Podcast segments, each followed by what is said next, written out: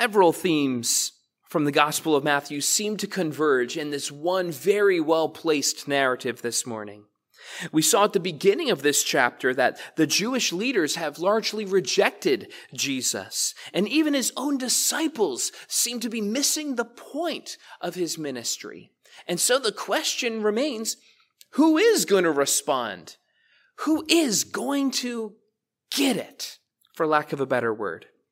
And it turns out great faith is often found in unexpected places as our narrative picks back up in verse 21, where it said, Jesus went away from there and withdrew to the district of Tyre and Sidon. And behold, a Canaanite woman from that region came out and was crying, Have mercy on me, O Lord, son of David. My daughter is severely oppressed by a demon.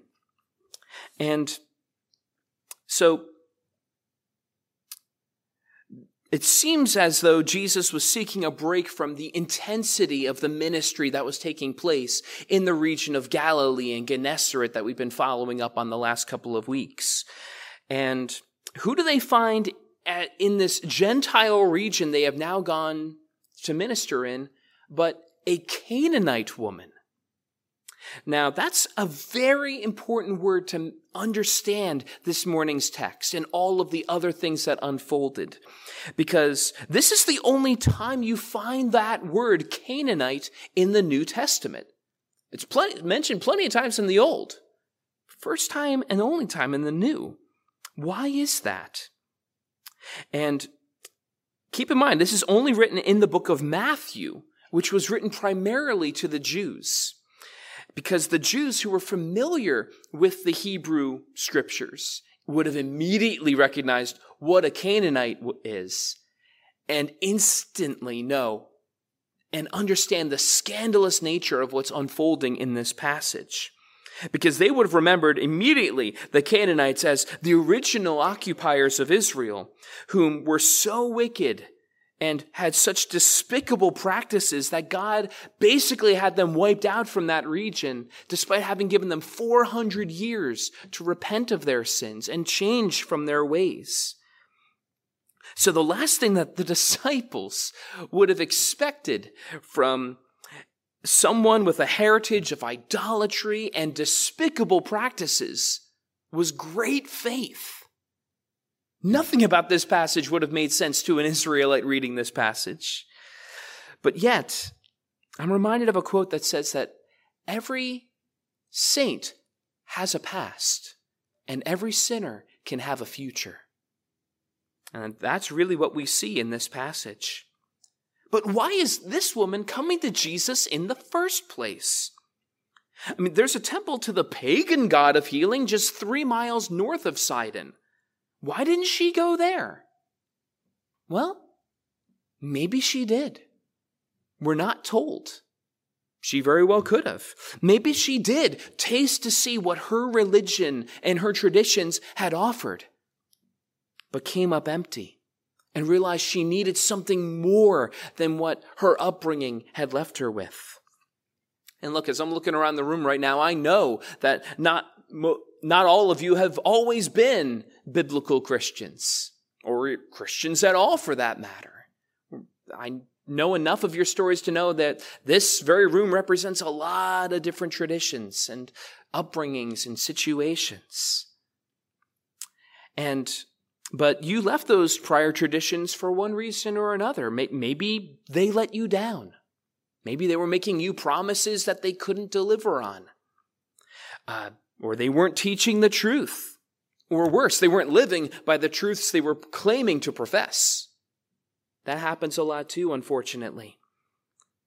Or perhaps maybe it was a whole different angle. Maybe it was that you saw the love of God in the people of God at this little church on Broadway. And God drew you to that as you saw the love of the saints here and knew, hold on, I don't know quite what it is, but they have something I don't.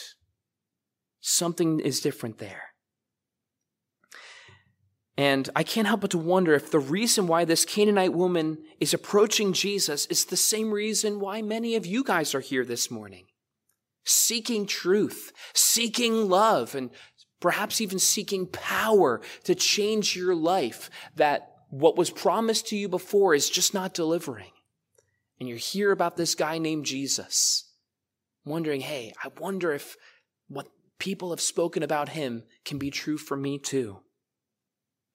But for this woman, perhaps she was even running away from the effects of growing up and being around this occultic pagan environment that she was in. I mean, look, physical ha- problems can happen to anyone, but without getting too deeply into it, demonic possession does not appear to be something that happens randomly. Contemporary scholars have speculated that when someone when something like this would happen to somebody in scripture, it's because somebody somewhere opened the door to it. Um, perhaps through these pagan occultic practices that they were practicing at the time. And, you know, that's just speculation, but it's got some explanatory power to it. I mean, that would explain, if, if correct, why first century Israel seemed to be experiencing this epidemic of demonic activity and why we don't see it as obviously in our modern American society. Again, it's just speculation, and perhaps Satan has different plans for our nation, but that does have some explanatory uh, power to it. It's an intriguing thought. Whatever the reason, she finds herself seeking Jesus instead of what she had always known. And she approaches him believing he is both able and willing to meet her in this situation, in this time, in her time of need. But this passage took place during a particular period of history as we dive back into our text in verse 23, where it tells us he did not answer her a word.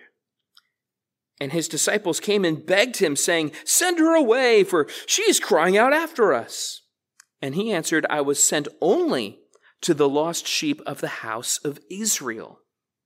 So many fascinating things about this exchange.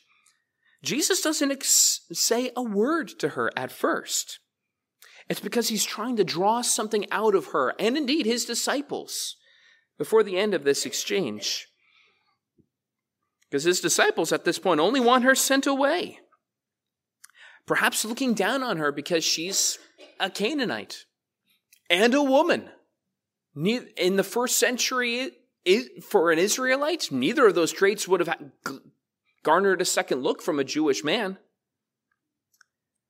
They still obviously had a lot they needed to learn from Jesus.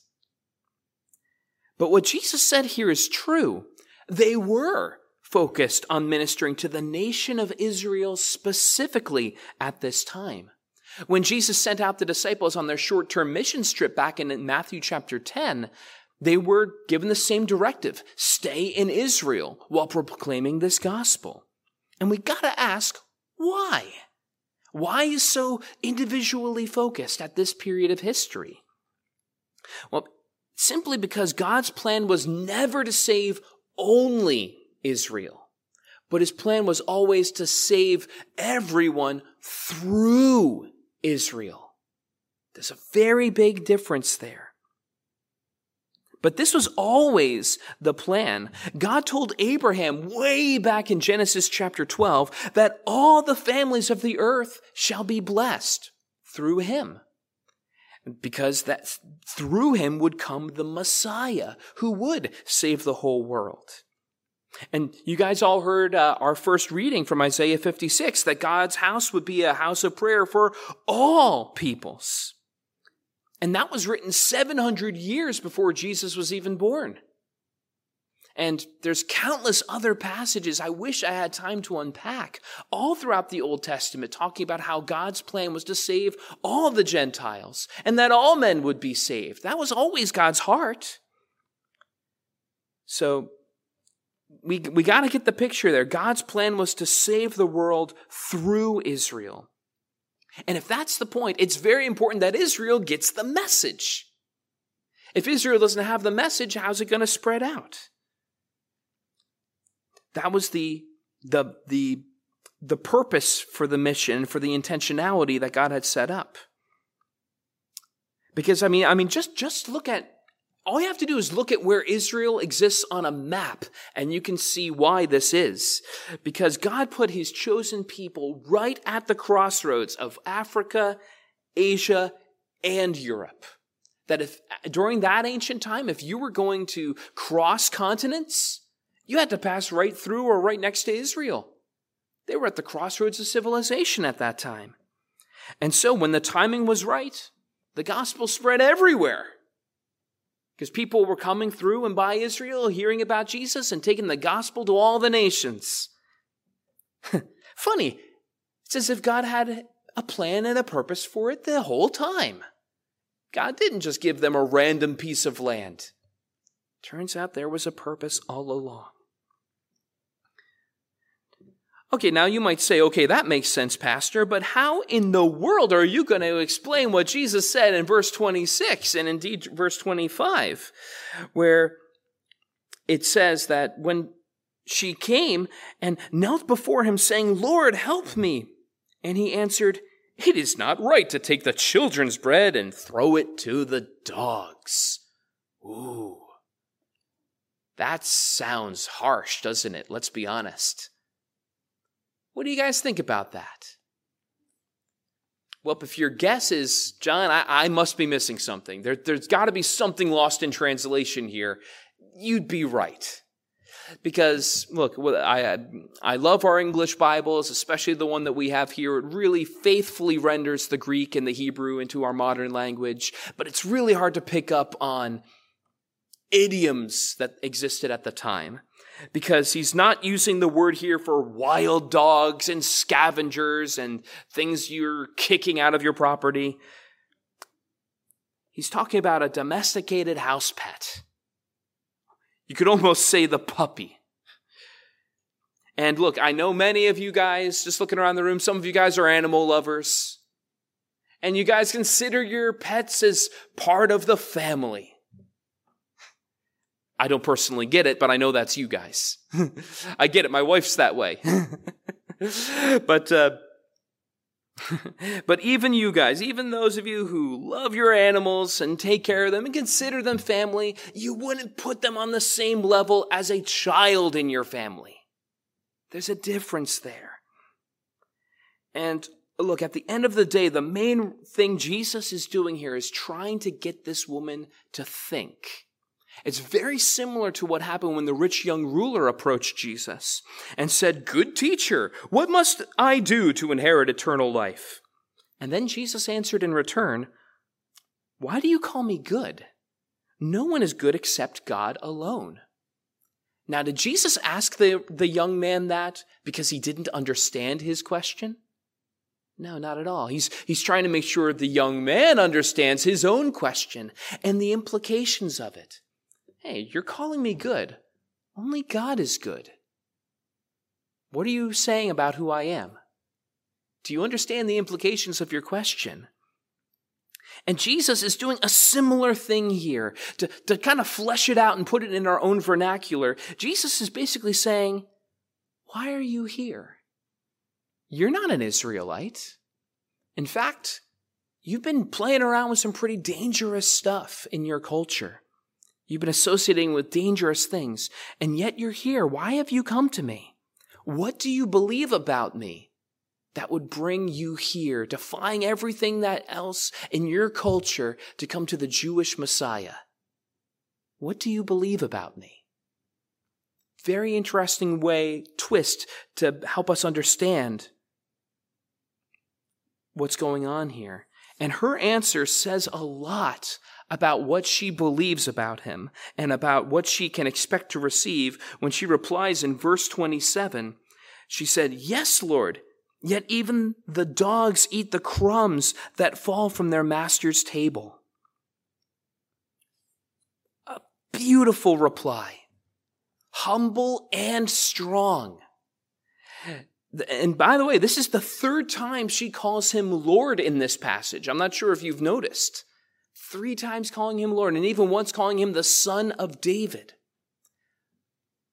for a Canaanite, for a Gentile. She's got a pretty good understanding of who Jesus is. And furthermore, she doesn't deny that she doesn't deserve what she's asking for. She, she knows that she doesn't, and yet she presses into him and asks him for it anyway, not out of merit, but out of mercy. And my friends, if the gospel isn't screaming at you from the pages at this point, I don't know what Bible you're reading. This is the whole point of the gospel that we don't deserve God's mercy and grace. That what we deserve from God is for Him to ignore us, leave us to our sin, let us face the punishment that God told us we would face back in the early chapters of Genesis when He said, If you sin, you shall surely die. That, but that we, and recognize that we, we don't deserve to be saved any more than this woman does but the person who approaches God the same way she does. Those who do not demand entry into heaven, entry into God's presence, and requesting things from Him based off of our own righteousness, but asking for mercy based off of Jesus' righteousness will find that mercy. And guys, maybe that's you this morning. Maybe you can relate a little too well to this woman being talked about here. Maybe, maybe you're not a typical churchgoer.